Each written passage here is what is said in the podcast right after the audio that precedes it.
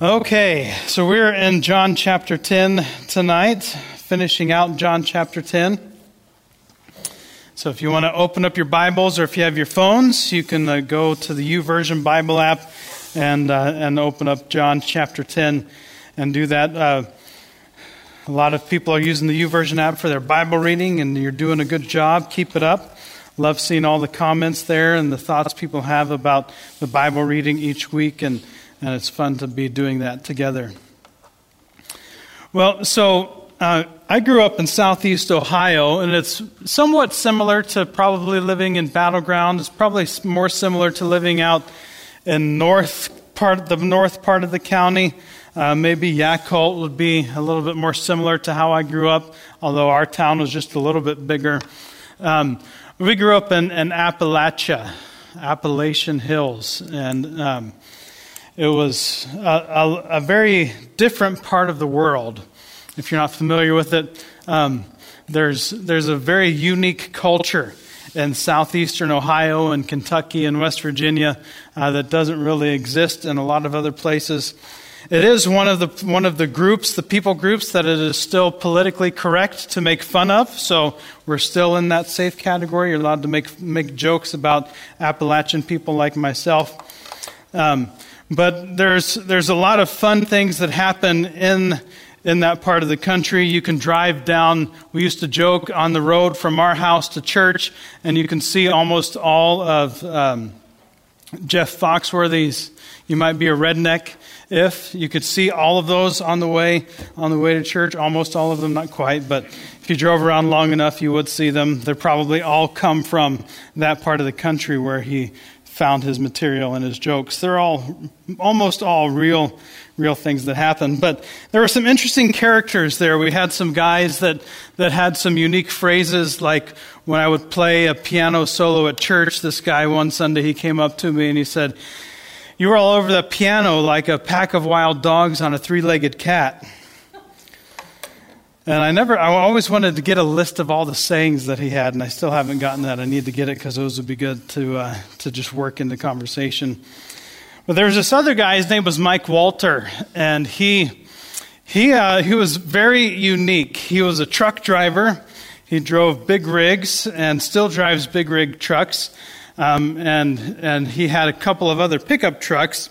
He had a Ford F 350 diesel truck and, you know, this great big, great big oversized thing that he still has. He had it when I was there in the 90s and he still has it today because he bought it bought a diesel and it's got over a million miles on it and he's going to keep driving it because that's why people most people buy diesels. That's why you're supposed to buy diesel. A lot of people buy diesels that don't need diesels. But he also had this little ford ranger that he would drive once in a while and it was really beat up it had been rolled several times all of the corners all of the fenders were banged in and busted in and uh, he had some stories related to that. Like one time, uh, he was. He and his family were, uh, were hungry. They were, their freezer was empty. They didn't have any meat in their freezer, and it wasn't hunting season, so he couldn't go hunting to catch, you know, to catch the meat that they needed. But in Ohio, there's a law that if you know you hit something, you can you can save you can save the animal, you can eat the animal, you can harvest the animal that you kill with your truck. So he's driving down the road, and there's thousands and millions of deer in, in southeast Ohio. And he sees the deer, so he just whips the truck off the road, chases the deer, the deer down, kills it, and then harvests it, and their family has meat until the next hunting season. And that is a true story. But it's hard to believe that somebody would actually kind of do something that crazy, right? It's like, who would do something like that? I know, I know I wouldn't do anything like that. I wouldn't want to, to deal with that mess, but you know, when you've got a truck that you don't care about, then I guess it's okay. But there are, there are some things that are just really hard to believe when you hear them. What's something that's really hard for you to believe? What's something that's happened in your life or something that's happened in the world that's hard for you to believe?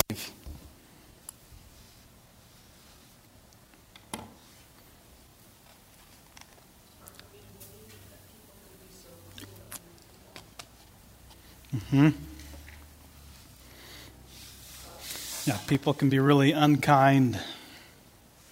And it's hard to believe that we treat one another that way.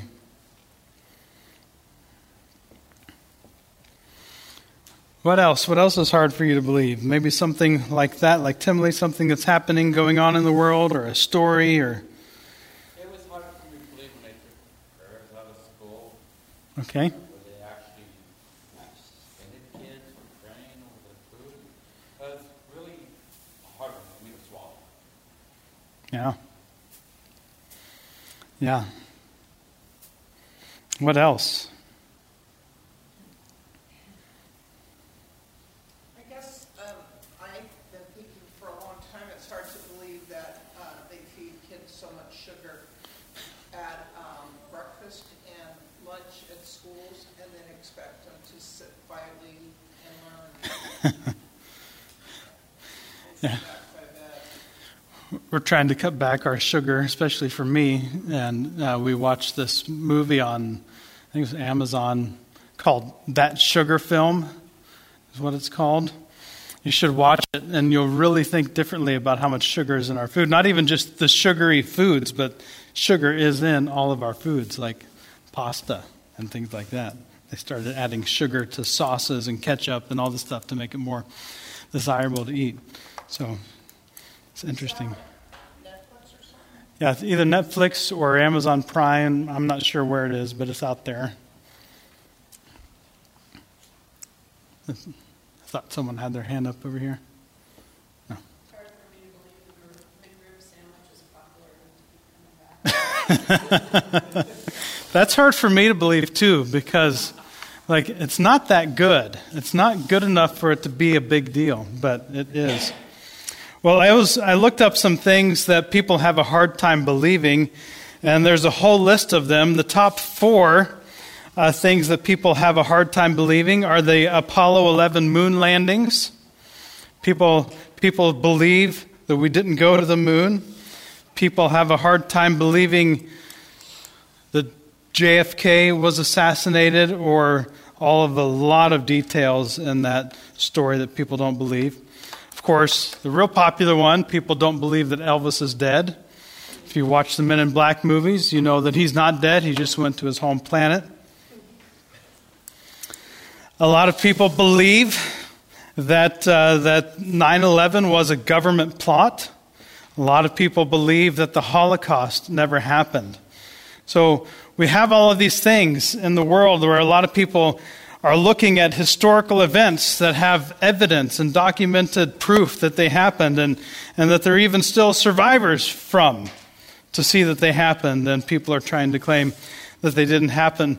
This last week, Vladimir Putin gave a State of the Nation speech. Did anyone hear about this? So he gave a State of the Nation speech, and he's blaming the West for the war in Ukraine. So it's all our fault. It's all West, the Western Hemisphere's fault. Every, everything that's going bad in Ukraine is all the fault of America and, and uh, Western Europe. In fact, throughout the war, people inside of Russia, as well as many in China, have been re- receiving entirely different news about the war than the whole rest of the world have been receiving. So there's one narrative that's going on in, in Russia and China where they're talking about you know, the war in one way, and most of that has to do with Ukraine being the aggressor. And then there's the whole rest of the world that has what we believe to be the truth, at least what I believe to be the truth, that Russia is the, the aggressor and Ukraine is the victim, and they're fighting for their very existence. But it's interesting, right? Because we live in a world where there's there are a lot of things that are that are being thrown out thrown out and we have a hard time knowing what to believe. How do we know what to believe? How can we how can we really know something is true? So it's it's important to wrestle with this idea of believing, believing in something. Well, it's been a long time since we started into the book of John. I want to see if anyone remembers what is the primary theme of the book of John? What is his major emphasis? Did you say something? Sharon, did you say something? Okay, I thought you said something.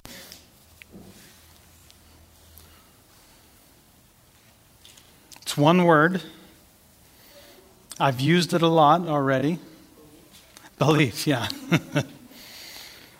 Belief is John's primary point that he's trying to, to emphasize and drill home. In fact, he uses the word belief or believe 83 times in this, in this account of Jesus' life. So, this is a really big deal to John. He's talking about believing in Jesus. And at the very beginning of John, John chapter 1, verse 12, John, in his commentary, setting up the story, he said, Yet to all who did receive him, to those who believed in his name, he gave the right to become children of God. Children born not of natural descent, nor of human decision or a husband's will, but born of God. So, to everyone who not only received Jesus, but believes in his name, we have the right to become children of God. And one of the uh, another series I hope to do this year was we're going to go through Romans chapter 8 and just take our time and really dig into the depth of of teaching that's in Romans chapter 8.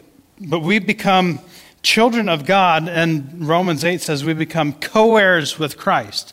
We're brothers and sisters of Christ. And it says in there that, that God did that on purpose so that Jesus would be the firstborn among many among many descendants or among many siblings. And so Jesus is the firstborn. How Paul lays it out, it's like he's our big brother. He's the oldest brother, and then we are all children that come after Jesus, born into God's family when we believe in his name.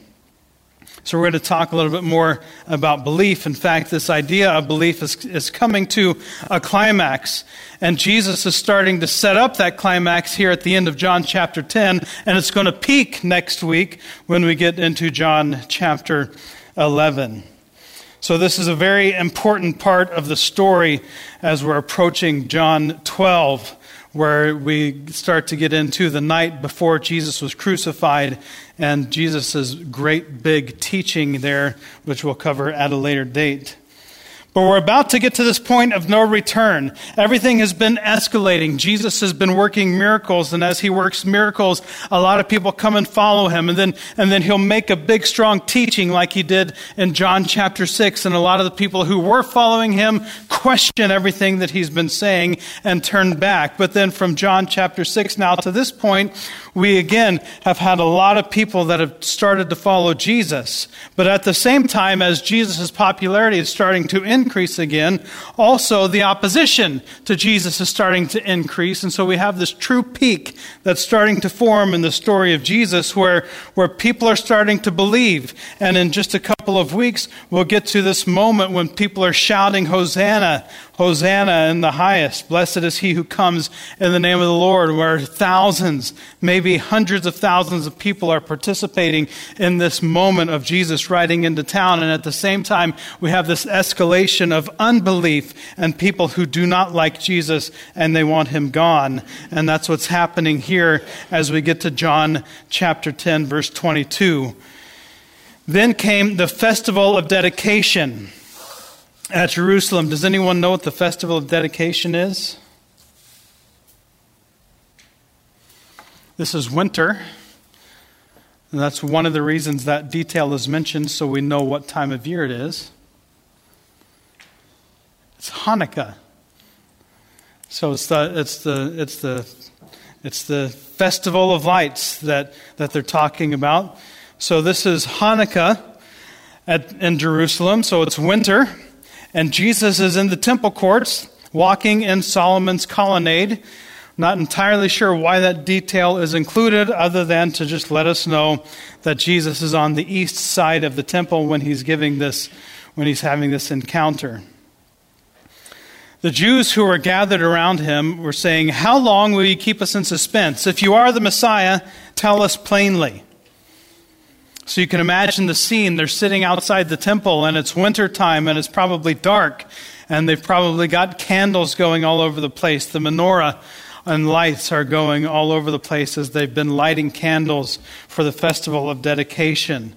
And, and here they are, they're asking Jesus these questions about who he is. Tell us who you are. If you're the Messiah, tell us plainly. Jesus answered, I did tell you, but you do not believe. The works I do in my Father's name testify about me, but you do not believe because you are not my sheep. My sheep listen to my voice. I know them, and they follow me.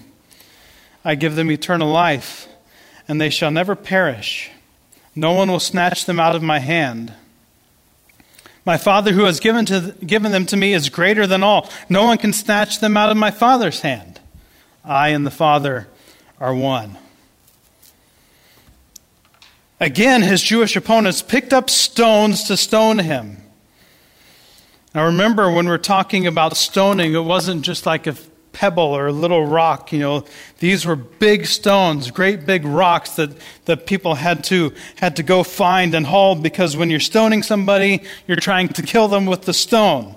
And a lot of times they would go up to a roof and drop the stones off down from the roof onto the person trying to kill the stone. So, so they're not just, you know, reaching down into the dirt and grabbing a few rocks. They're actually intentionally going to find these big stones with which they were going to stone Jesus.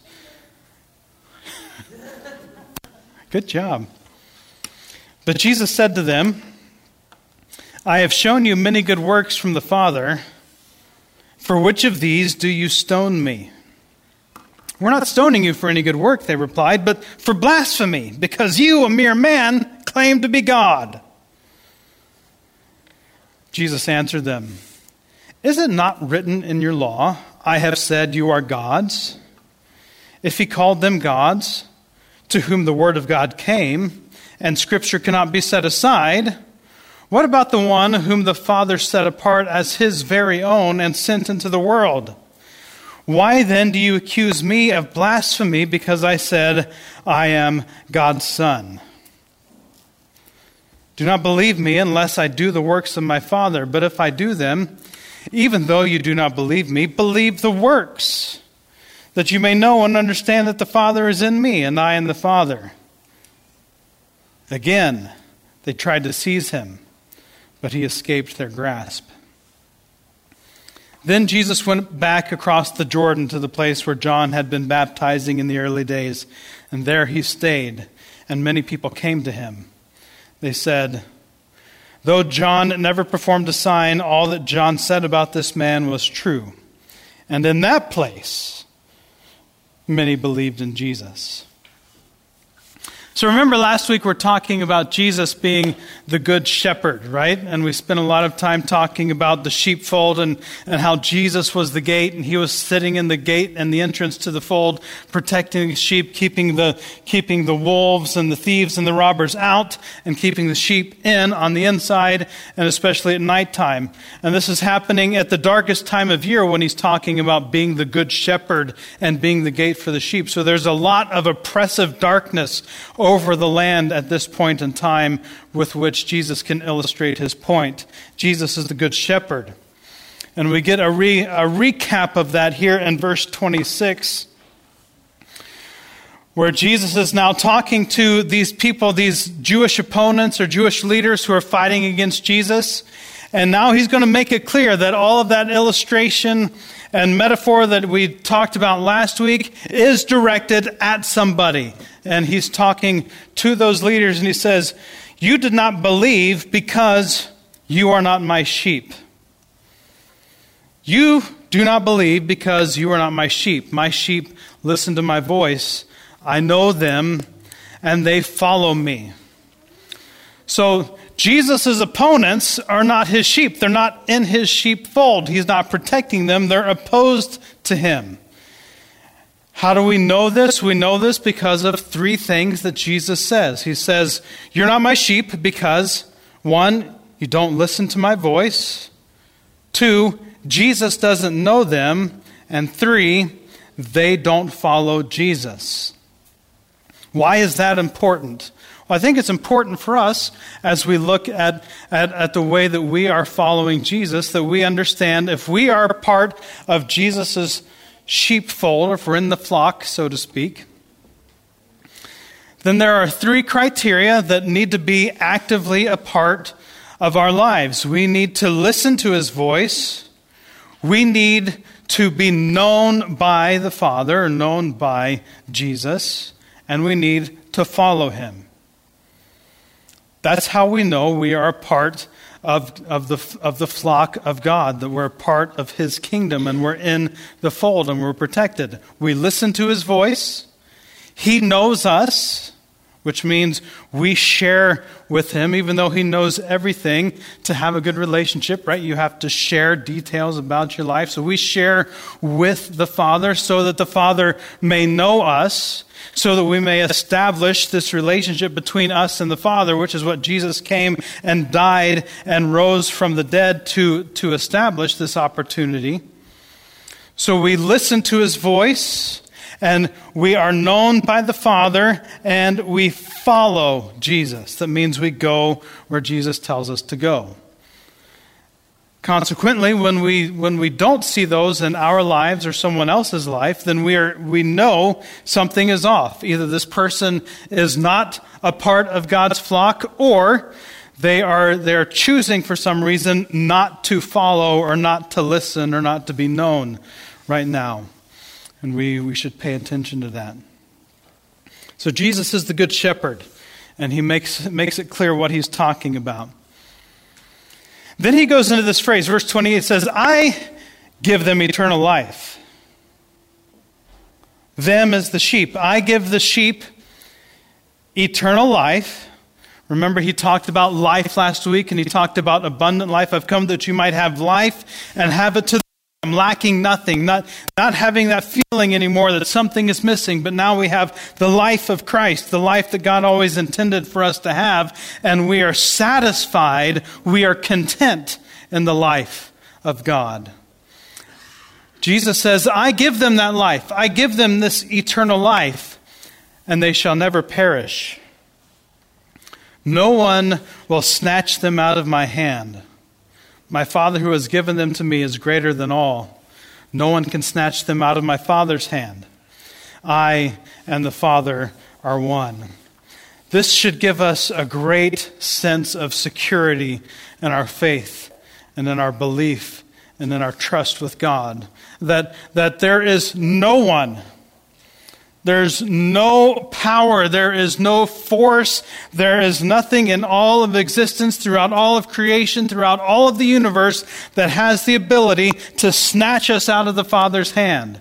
There is no thief. There is no robber. There is no wolf. There is no villain that has the ability to come into the sheepfold and take us out of the flock of God. We are, in, we are entirely and eternally protected by the Son and by the Father. And because because the Son and the Father are one, we have the protection of the eternal God keeping us safe in the flock and in the fold of God.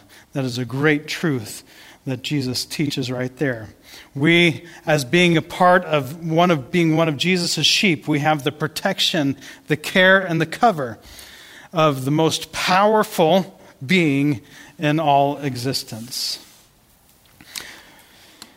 And then they try to stone him, and he's saying, Why are you stoning me? Then, here in verse 34, there's something that we need to pay a little bit of attention to and just try to draw out.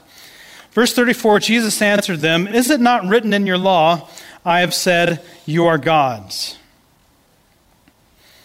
If he called them gods to whom the word of God came, and scripture cannot be set aside, what about the one whom the Father set apart as his very own and sent into the world?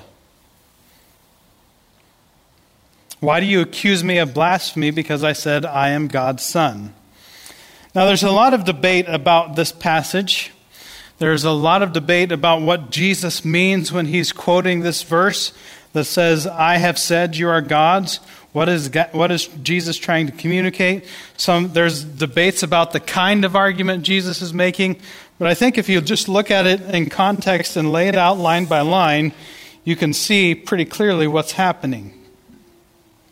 So, this is called, I believe, uh, from one commentator, he said this is, the, this is called a qal, Q A L, Valhomer, V A L H O M E R, argument. So, Jesus is making a qal, Valhomer argument, which for us who don't speak whatever language that's written in, means how much more. It's a how much more kind of an argument. And we use this all the time. We talk, we'll say something about how much more. If this is true, then how much more is this true, right? So that's what Jesus is doing here. He's saying, if this is true, then how much more is this true? He starts by saying, Is it not written in your law? The law for these, for these opponents of Jesus was the most important thing. This was the, this was the pinnacle of their life, was the law. So it's written in their law, the thing that they believe is the most important thing, this phrase that comes from Psalm 82, verse 6. It says, I, have, I said, You are gods. You are all sons of the Son Most High, but you will die like mere mortals. You will fall like every other ruler. So Jesus is quoting the law, or quoting from the Psalms, and it says, I have said, You are gods. He's quoting from their supreme authority, and this verse that says, I've said, You are gods. If he called them gods, to whom the word of God came, again referencing the law, the word of God, and scripture cannot be set aside, again talking about the law, how important the law is if whoever this is that, that he's saying, I have said you are gods, if that's true, then how much more true is it about the one whom the Father set apart as his very own and sent into the world? Basically, it seems like Jesus is saying, if God said that you are gods, talking about this human, this fallen, fallen human group or people, whoever that is, and there's debate about who that's referencing, so we're not going to get into that right now. But if that's a true statement, then how much more true is it that Jesus is God? And so he says, Why then do you accuse me of blasphemy because I said, I am God's son? Now, it may seem weird for them to, to say, Well, this is blasphemy. You're claiming to be God because he never says that I am God. But in this day and age, if you're saying you are someone's son, you're saying you are equal to that person. So Jesus saying that he is God's son is saying that he's equal to God, making himself God. So he's saying that he's God, and, and they're having a problem with that, and that's why they're trying to stone him. So, how much more? It's a, it's a really, really important argument that Jesus makes even though we're not quite sure the details of it. And then here at verse 40, after they tried to seize him again after that argument, they, it says, Jesus went back across the Jordan to the place where John had been baptizing in the early days, and there he stayed. And many people came to him. They said, Though John never performed a sign, all that John said about this man was true. And in that place, many believed in Jesus. What do you do when the people you were sent to reach won't listen? What do you do when the people that you feel called to go after and feel, feel called to share this message of hope with just flat out refuse to listen to your message? Well, at least for a season, Jesus went somewhere else. Because we see he went on the other side of the Jordan. He left town he goes outside into the wilderness, or probably the wilderness, or at least out in this area where the Essenes probably lived, where John the Baptist lived, and there are all these people that John baptized out there. And he goes out there and preaches to them, and many of them believe in Jesus. Many believed in Jesus. There might be times in our lives where we feel called to bring to bring the good news, to bring kindness, to bring light and life and hope and love to a specific group of people. But they just won't listen. They won't hear. They won't receive it for whatever reason. But that doesn't mean we stop there and we just stop being the light that we're supposed to be. Sometimes it means maybe there needs to be a season where we go to the other side of the Jordan and share it with people who are ready to receive. Well, here we now we're in this story, and you have to put yourself in the situation of being one of these opponents. They've witnessed with their own eyes, most of them, Jesus healing people. Maybe many of them witnessed with their own eyes Jesus feeding the five, the 15,000, the 20,000 people from a few loaves and fish. And maybe they witnessed Jesus do it again with another few loaves and fish and feeding thousands of people. And maybe they've heard the stories of Jesus walking on the water, and maybe they were nearby and they could see the pigs floating in the lake when Jesus sent the demons into the pigs. And, and they've probably witnessed and seen and heard all of the commotion, all the things that are happening firsthand about Jesus. And he's been doing all of these signs that testify about him being the Messiah. And then at the same, same time, he's also said that he's the Messiah, although he doesn't just go around with like with this t-shirt on that says I am the Messiah you've been looking for. He's not he's not being just blatant about it, but there are a few times in the book of John where we see that Jesus says he is the Messiah or that he is the one that was sent. For instance, with the Samaritan woman in John chapter 4, verse 25 and 26, the Samaritan woman said to him, I know the Messiah is coming, who's called Christ. When he comes, he'll tell us all things. Jesus said to her, I who speak to you am he. So there's at least one blatant statement that Jesus says he is the one that they've been waiting for. And then there are times when he says, I am, calling himself Yahweh, and here in this passage, he's making himself equal with God. And they ask this question at the beginning How long will you keep us in suspense? Tell us if you're the Messiah. And Jesus makes this argument, this, uh, this how much more argument, right? But how much more could they possibly need? If you think about how much more could they really need to actually believe that Jesus is the Messiah? I mean, how much more would he have to do? How much more would he have to show them for them to ever get to the point where they believe? How much evidence would Jesus have to give about himself being the Messiah, the promised one that they've been waiting for? How much more do they need? Now, in their defense, for many of them, after the resurrection and the eyewitness accounts and, and, testimonies about the resurrection and testimonies about Jesus ascending into heaven, and the people who saw that, a lot of these unbelievers become believers. Not all of them, but a lot of them do. Because they eventually have enough evidence, they have enough proof. But for this group of people, and Jesus is saying, How much more do you need? How much evidence do you need to believe?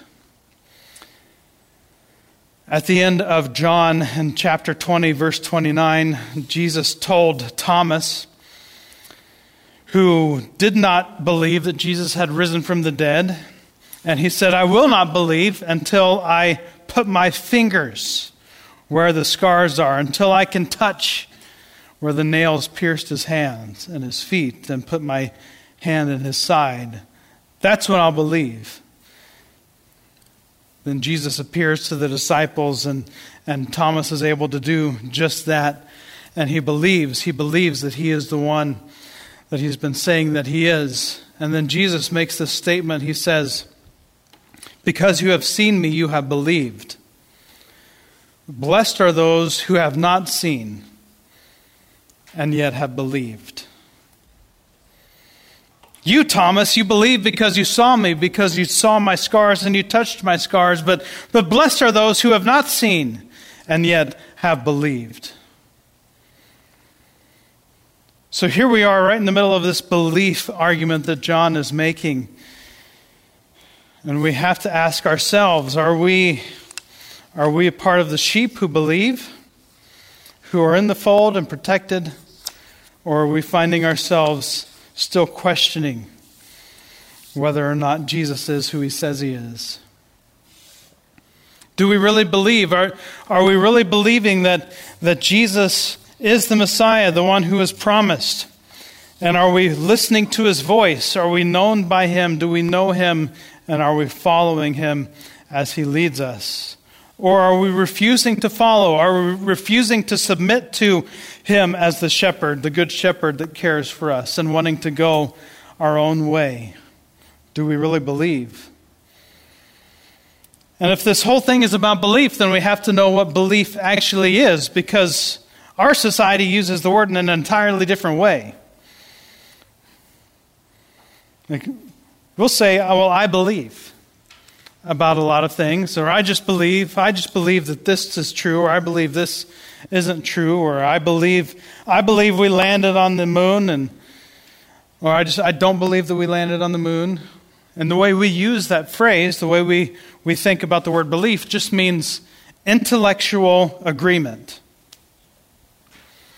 If we believe that the, that the Apollo 11 landed on the moon, then we say, I believe that. And it just means that I actually, I actually believe that happened. I intellectually believe that happened. If we say, I don't believe it ever happened, or I don't believe it happened when they say it happened, it just happened later, then we're saying, I don't believe, I don't agree that that happened. That's how we use the word believe, but biblically, the word believe is something different. It's not just believing in your mind that something is true, it's believing in such a way that you reorder your entire life around it. When you believe in Jesus, when you believe that Jesus is the Son of God, you reorder your entire life around Jesus. You follow him, you, you do what he says to do, you listen to his voice, you know him, and you are known by him. Someone's calling again. We're going to get another message.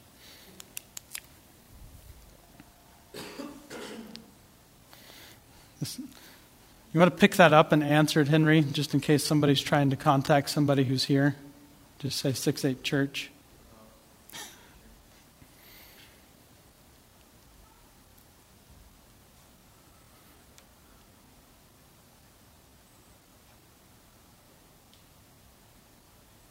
Are they looking for somebody?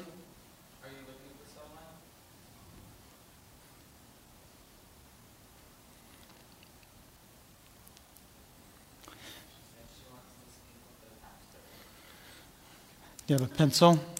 Ask for her number and I can call her back later.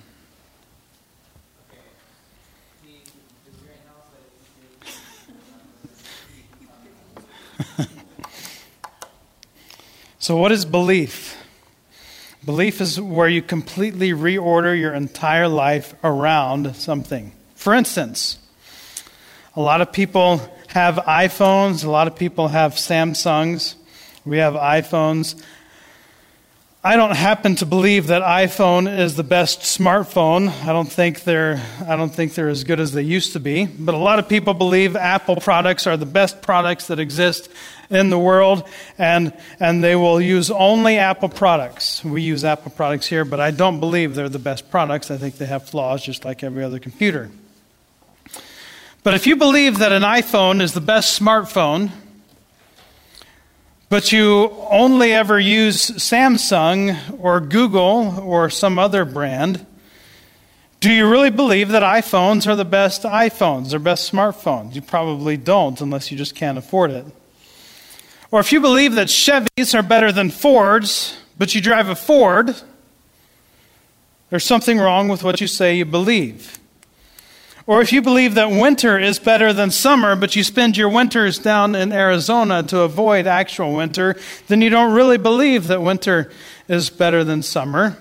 You might just like this idea, but it's not really true. You don't really believe it because you aren't changing the way you live your life. When, when you believe something is a problem, then you do something about it, right? Like with sugar when we're talking about sugar. If sugar is a problem and you believe that sugar is a problem and you're eating too much sugar, but we don't ever stop eating too much sugar, then we don't really believe or, or we're not, we don't believe enough to make a change. How I, be, how I live my life demonstrates what I actually believe. That doesn't mean there aren't things going on in my life that, that make it hard for me to want to live my life in accordance with what I believe. But, but at some point along the way, some point we come to a crossroads and we have to decide am I going to live according to what I believe or am I going to believe according to what I live? We have to make an adjustment somewhere. If I'm going to live according to what I believe, then how I live my life has to change in accordance with my beliefs. Or I'm going to believe according to how I live, and I'm just going to live my life and I'm going to change my beliefs to match how I live. But how we live demonstrates what we actually believe. We can see this in this story because the Jewish opponents did not believe that Jesus was the Messiah, and we know that because they're saying, If you are the Messiah, tell us because we don't believe that you are. And then when he says things that confirm that he is who he says he is, they pick up stones to stone him. They don't actually believe that Jesus is who he says he is. So their actions don't line up with that kind of belief. We live in a time when belief is getting harder. It's getting hard to believe in, in things that, that have been just beaten down, and Christianity is one of those things that has just been, been beaten and beaten and beaten for a long time. It's an opponent to so many things. So many people have come after it. No one has succeeded in tearing it down. No one has succeeded in proving it to be false in any way, shape, or form. No one has ever been able to, to prove that Jesus did not live. In fact, there's overwhelming evidence that he did. And even secular scholars and scientists have to admit that Jesus did come and he lived on this life. And where it gets where they come into question is whether or not Jesus rose from the dead, because the evidence points to the fact that Jesus rose from the dead. It's just do you believe that he rose from the dead? Or do you believe there's some other cover up going on? But it's getting harder and harder to believe. It's getting harder to believe a lot of things in our time because there's just so much information and so much misinformation out there that it gets really hard to believe and to know what we can believe.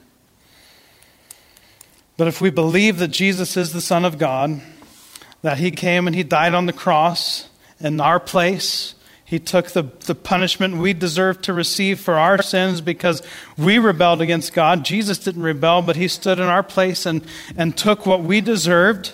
If we believe that, if we believe that Jesus rose from the dead, that He, that he conquered death and all that death has to, to throw our way in the world as we live it, if he conquered that, if he ascended, and now he lives at the right hand of the Father, where he's interceding for us against all of the attacks of the evil one, if we believe that to be true, then it has to change the way we live our lives.